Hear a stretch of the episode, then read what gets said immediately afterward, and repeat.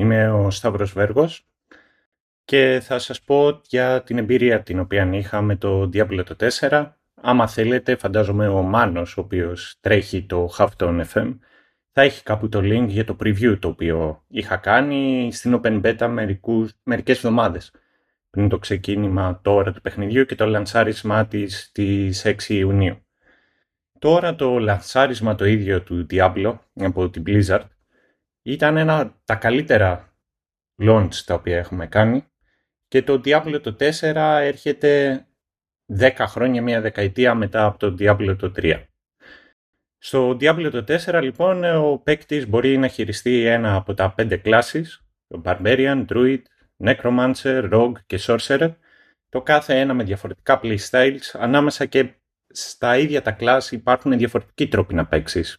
Κλασικό παράδειγμα ο Rogue, ο οποίος μπορεί να είναι με daggers από κοντά, assassinate ένα melee spec, ή μπορείς να παίξεις από μακριά με, με bows και να, να σκοτώνεις τα τέρατα. Τώρα το βασικό concept αυτών των παιχνιδιών, όπως είναι το Diablo τέσσερα, των action αρ πι τζις, ουσιαστικά είναι να ικανοποιήσεις το monkey brain το οποίο έχεις, να σκοτώσεις τέρατα, να πάρεις loot, να γίνεις πιο δυνατός, να σκοτώσεις πιο δυνατά τέρατα και ούτω καθεξής. Η βασική λοιπόν η φόρμουλα του παιχνιδιού περιστρέφεται γύρω από τη σταδιακή απόκτηση ισχυρότερου εξ, ε, εξοπλισμού και καθώς οι εχθροί γίνονται όλο και δυσκολότεροι, συνεχίζει το παιχνίδι να έχει το αντίστοιχο challenge. Τώρα οι εχθροί οι οποίοι πολεμάς ε, και ο τρόπος με τον οποίο πολεμάς είναι με διαφορετικά class skills. Το κάθε class έχει τα δικά του skills, τα οποία προσαρμόζονται με equipment και με ένα talent tree, εξού και το αρ πι τζι.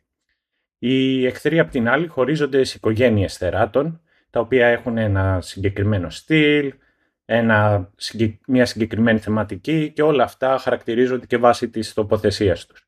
Και κάθε οικογένεια από αυτές των τεράτων έχει κάποια αρχέτυπα και διαφορετικούς ρόλους, επιτρέποντας και όλη τη συνεργασία μεταξύ τους καθώς θα πολεμάς. Καθώς ξεκινάς το παιχνίδι έχεις δύο βασικές δυσκολίες τις οποίες μπορείς να διαλέξεις, με τη δυνατότητα αφού φτάσεις από κάποια level και έπειτα να αποκτήσεις πρόσβαση και σε άλλα δύο. Σε σύγκριση τώρα το Diablo τέσσερα το ολόκληρο το παιχνίδι με την beta, πιστεύω ότι η beta, ταυτόχρονα και το preview το οποίο έχω γραφήσει, ίσως αντικούσε το παιχνίδι. Και αλήθεια είναι ότι είναι κλασικό φαινόμενο που η beta κάνει κακό σε ένα παιχνίδι, ότι χρησιμοποιείται ως marketing tool ε, και δίνοντας όμως μικρή πρόσβαση σε ολόκληρο το κόσμο του παιχνιδιού, με περιορισμένη πρόσβαση στους μηχανισμούς, να χάνει. Δηλαδή κάποιος ο οποίος έπαιξε την beta μπορεί να έχει σχηματίσει μια κακή εντύπωση για το παιχνίδι, ενώ κάποιος ο οποίος απλά δοκίμασε την beta και έπαιξε και ολόκληρο το παιχνίδι θα δει ότι πολλά από τα παράπονα τα οποία και εγώ ίδιος είχα από το παιχνίδι δεν ισχύουν στην πραγματικότητα. Τώρα το story, γιατί το Diablo τέσσερα περιέχει και ένα story όπως και τα προηγούμενα, ξεκινάς ως ένας περιπλανόμενος περιηγητής και σε μια σειρά με χιονισμένες κορυφές και εκεί φτάνεις σε ένα χωριό όπου οι κάτοικοι ψάχνουν βοήθεια, ζητάνε βοήθεια. Αφού λοιπόν σκοτώσεις μερικά πλάσματα και επιστρέψεις στο χωριό, σε υποδέχονται ως ήρωα και σου δίνουν φαγητό και καταφύγιο. Μόνο και μόνο για τους ίδιους τους κατοίκους να προσπαθήσουν να σε χρησιμοποιήσουν αργότερα σε μια τελετή θυσίας προς τη Lilith, τον συνδημιουργό του Sanctuary, του πλανήτη, του κόσμου όπου εκτυλίσσονται όλα τα Diablo, και το βασικό villain της ιστορίας. Αυτή η συνάντηση, αυτή η διαδικασία ουσιαστικά συνδέει το χαρακτήρα με τη Lilith και οθεί μπροστά την ιστορία να την σταματήσει, να στρατολογήσει το ένα στρατό και ουσιαστικά να κατακτήσει το Sanctuary. Η σύνδεση λοιπόν που έχει ο χαρακτήρας με τη Lilith, ε, ενώ θα μπορούσε να αποτελέσει έναν τρόπο με τον οποίο ο παίκτης να έχει μια αλληλεπίδραση με το βασικό κακό, ουσιαστικά όμως χρησιμοποιείται περισσότερο για να δούμε cinematics. Και η αλήθεια είναι ότι τα cinematics είναι πολύ όμορφα, κάτι το οποίο ήταν πάντα το δυνατό κομμάτι της σειράς, και τα cinematics του Diablo τέσσερα δεν αποτελούν εξαίρεση. Είναι πολύ ωραία cinematics, ιδιαίτερα το τελευταίο το οποίο διαδραματίζεται και στην κόλαση.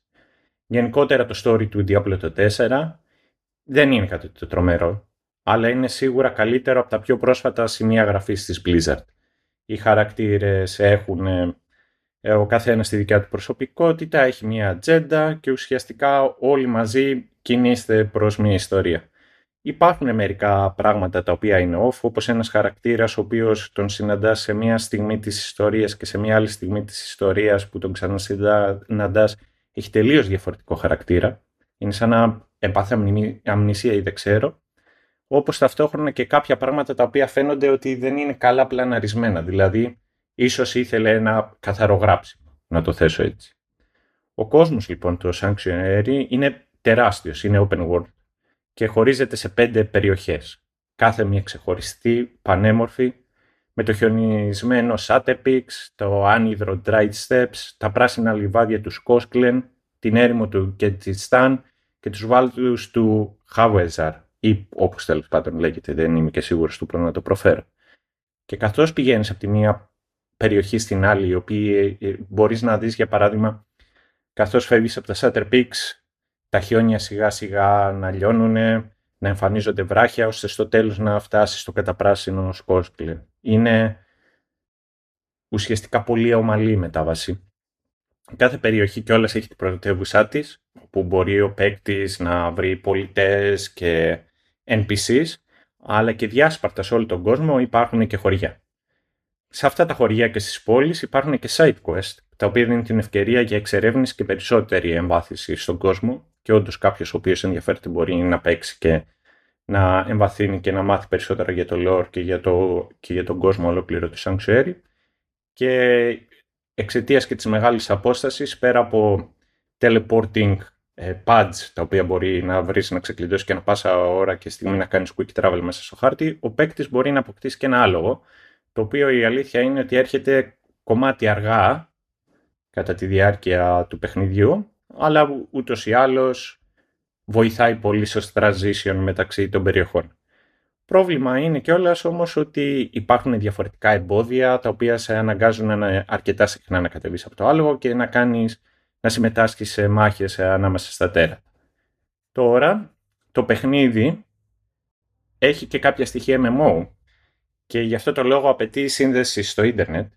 Και καθώς είσαι μέσα στον κόσμο και προχωράς, θα συναντήσεις και άλλους χαρακτήρες, άλλους παίκτες οι οποίοι κινούνται προς τα εκεί. Η αλήθεια είναι ότι αν εξαιρέσεις κάποια events τα οποία σκάνε ένα διαστήμα, τα π.χ. σκότωσε μερικά τέρατα εδώ πέρα και εκεί μπορείς να πετύχεις μερικούς παίκτες, στην πραγματικότητα δεν έχει την έννοια του εμ εμ ο με το, με το να κάνεις group content. Οπότε το να είσαι συνδεδεμένος μονίχως στο ίντερνετ, το μοναδικό πράγμα το οποίο σε εμποδίζει είναι το ότι έχεις περισσότερο lag. Αλλά όλα, όλα, όλα, όλα έχουν να κάνουν με το gameplay. Γι' αυτό το λόγο παίζεις και το Diablo. Η αλήθεια είναι ότι το gameplay είναι πιο αργό από το Diablo το τρία. Ε, έχεις έξι abilities, τέσσερα βασικά abilities στο keyboard, άλλα δύο στο ποντίκι σου. Άμα παίξεις με χειριστήριο, έχεις τα, τα κουμπάκια σου και να τα πατήσεις. Πάνω κάτω το παιχνίδι χωρίζεται σε builders που φτιάχνεις, ε, μαζεύεις το αντίστοιχο ε, mana ή οτιδήποτε έχει ο κάθε χαρακτήρας και μετά έχεις spenders που ξοδεύεις το συγκεκριμένο, ε, το συγκεκριμένο πόρο για να κάνεις και πιο δυνατές επιθέσεις.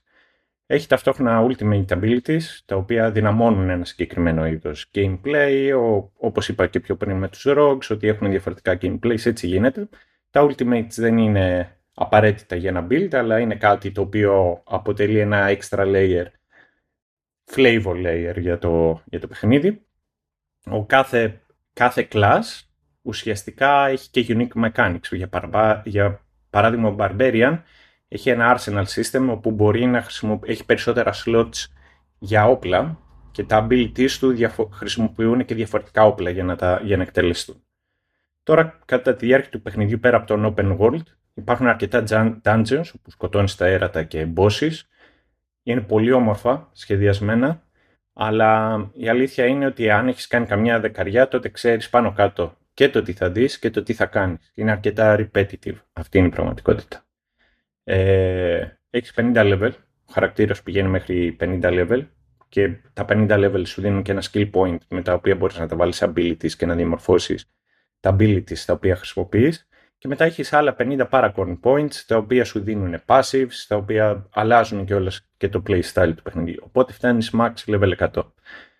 Ένας άλλος τρόπος με τον οποίο αλλάζεις τον gameplay είναι με τα legendaries, τα οποία επηρεάζουν όχι μονάχα τα abilities, αλλά πολλά legendaries κάνουν compliment το ένα και το άλλο και αλλάζουν ριζικά τον τρόπο με τον οποίο μπορείς να παίξεις, να φτιάξεις builds, να κάνεις δύο abilities τα οποία μπορεί να ήταν τελείως διαφορετικά μεταξύ τους, να αλληλεπιδρούν, και ουσιαστικά είναι ο βασικός τρόπος με τον οποίο το gameplay διαμορφώνεται στον Diablo. Ε, τα legendaries κάποια τα φαρμάρεις από τα dungeons και κάποια άλλα είναι unique loots, οπότε παίζεις, ψάχνεις, σου πέφτουν, αρχίζεις σιγά σιγά και ντύνεσαι. Και όπως είπα, με το που ολοκληρώσεις το campaign, πάνω κάτω λίγο πριν από τα πενήντα level, τότε κάνεις ένα capstone dungeons, έτσι το λένε, και μπαίνεις στο endgame. Τώρα το τι έχεις να κάνεις στο endgame. Στο endgame έχεις να κάνεις hill tides, κάτι το οποίο όσοι έχετε παίξει WoW είναι σαν τα invasions, που είναι μια περιοχή που ξαφνικά σκάνε κακή και εσύ πρέπει να πας εκεί να σκοτώσεις τα τερατάκια κτλ.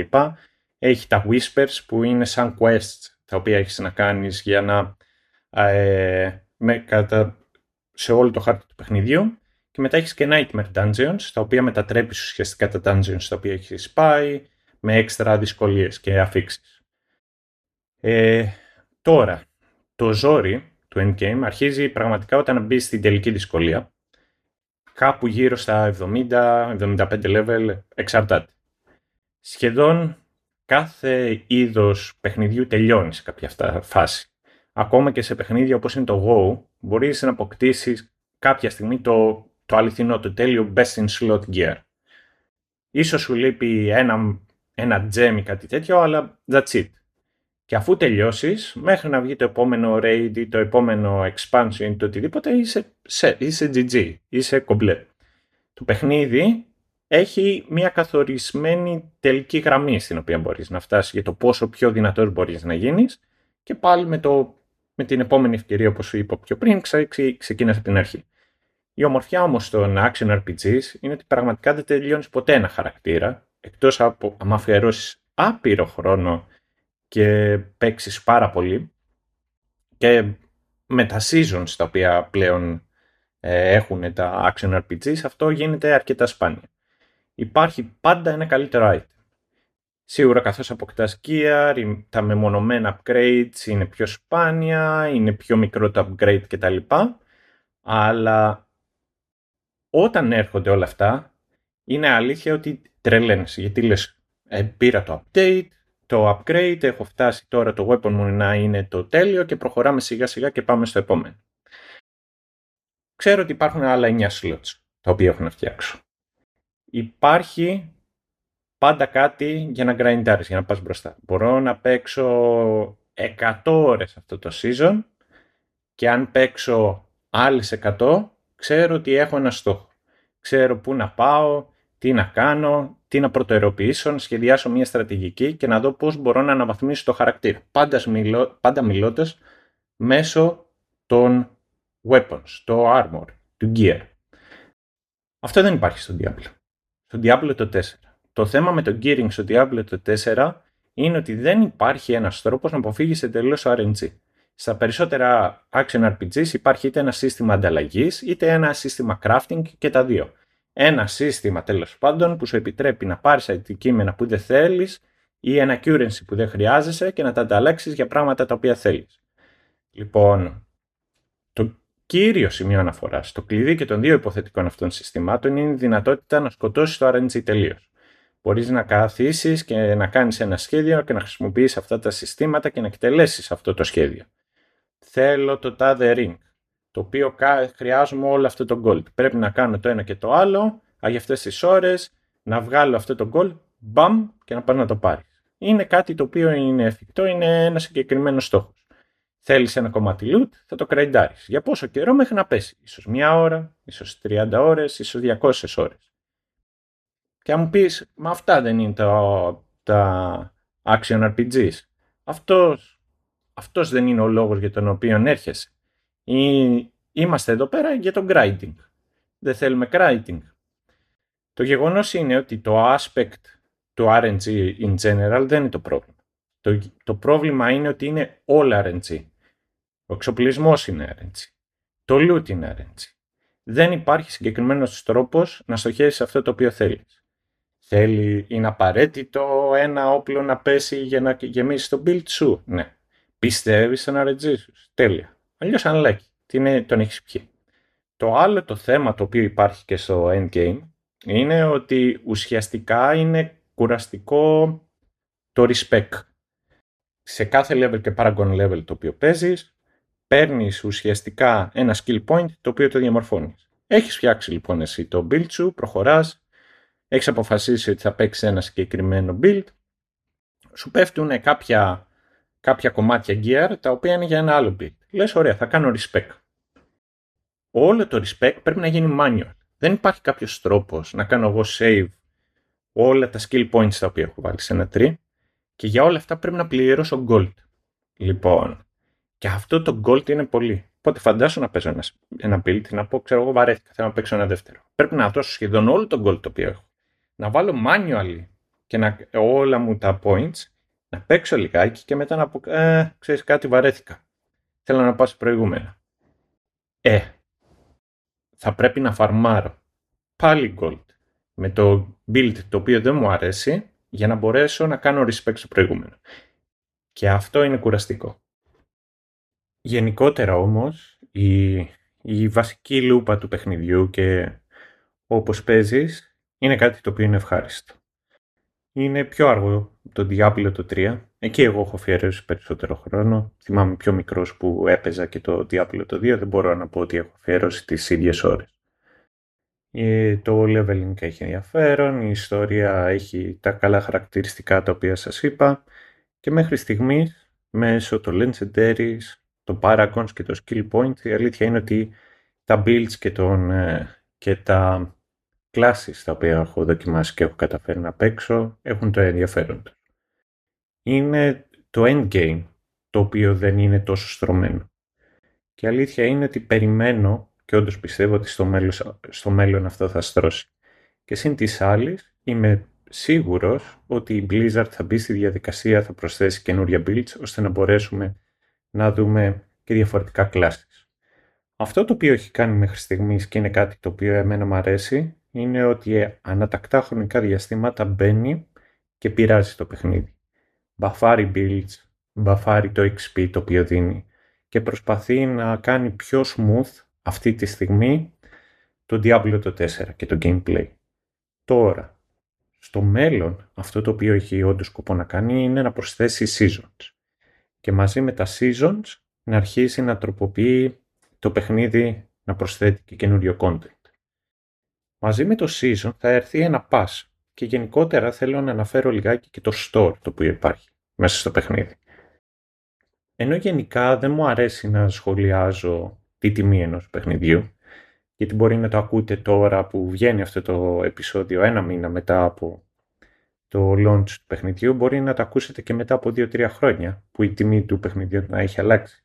Αλλά αυτή τη στιγμή μιλάμε για ένα παιχνίδι το οποίο ήδη κοστίζει το base form του εβδομήντα ευρώ. Και μέσα σε αυτό υπάρχει ένα store το οποίο ανά μερικές ώρες βγαίνει καινούριο content το οποίο μπορεί να αγοράσει ο παίκτης. Πραγματικότητα είναι ότι το content το ίδιο είναι μονάχα cosmetic. Δεν επηρεάζει τον τρόπο με τον οποίο παίζεις το παιχνίδι. Είναι ωραία τα cosmetics, τα skins τα οποία μπορείς, όχι skins, βασικά είναι cosmetics με τα οποία αλλάζει ο τρόπος με τον οποίο εμφανίζεται ο χαρακτήρας. Μπορείς να κάνεις transmog και ο χαρακτήρας σου να φαίνεται με τον οποιοδήποτε τρόπο εσύ θέλεις. Είναι ωραία, ναι, είναι ωραία. Είναι καλύτερα από ό,τι υπάρχει το παιχνίδι. Όχι απαραίτητα. Και αυτό είναι κάτι καλό. Διότι μέχρι στιγμής δεν φαίνεται η Blizzard να είναι αρκετά άπληστη ώστε στο base game να σου δίνει cosmetics τα οποία είναι μια, είναι μέτρια και να σε οθεί με τον ένα με τον τρόπο ή με τον άλλον για να φαίνεται ο χαρακτήρας σου πιο ωραίος, να μπεις μέσα στο store και να αγοράσεις. Πέρα από τα transmog που για το χαρακτήρα σου, πουλάει και διαφορετικά άλλα άλογα. Τα οποία η αλήθεια είναι, είναι πιο ζουζουνιάρικα, πιο ωραία από αυτά του base game. Τώρα, στο μέλλον δεν μπορώ να ξέρω το τι μπορεί να μπει εκεί πέρα και για το τι θα συζητάμε. Συν δεν έχουμε και γνώση ακριβώς το τι θα περιέχει το Season Pass. Αλλά αυτό το οποίο έχει πει η ίδια η Blizzard είναι ότι δεν θα δίνει αβαντάζ σχετικά με το gameplay για το παίκτη. Τώρα, για να ολοκληρώσω, να μην δεν χρειάζεται και εσείς να μ' ακούτε περισσότερο από ό,τι έχω να μιλήσω κι εγώ, το Diablo το τέσσερα είναι καλό. Είναι όμορφο και τα base core του είναι καλά. Αυτό το οποίο του λείπει είναι λιγάκι στρώσιμο. Και αν πρέπει να μαντέψω, αν πρέπει να πω το τι είναι να περιμένω από την Blizzard, πιστεύω ότι όντως θα τα καταφέρει. Θα καταφέρει να το ισχυώσει. Το ίδιο θυμάμαι και για το Diablo το δύο, αλλά αυτό το οποίο θυμάμαι ιδιαίτερα ήταν το Diablo το τρία, το οποίο καθώς μπαίνανε τα expansion και είχαμε να κάνουμε καινούργιες σεζόν, η εμπειρία του, του, όχι το core gameplay το ίδιο, αλλά όσον αφορά το grinding, το leveling και το endgame γινόταν πιο μαλό. Ο παίκτης είχε ξεκάθαρα μονοπάτια, το πώς θα βρει το, το progression και το πώς θα γίνει δυνατότερος, πώς θα μπορέσει να κάνει challenge τις μεγαλύτερες και μεγαλύτερες δυσκολίες μέσα στο παιχνίδι. Κάτι το οποίο λείπει αυτή τη στιγμή από το Diablo τέσσερα, αλλά αν θα το καταφέρει η ιστορία λέει ναι, τώρα το μέλλον μένει να δείξει αν θα το καταφέρει και στο τέσσερα.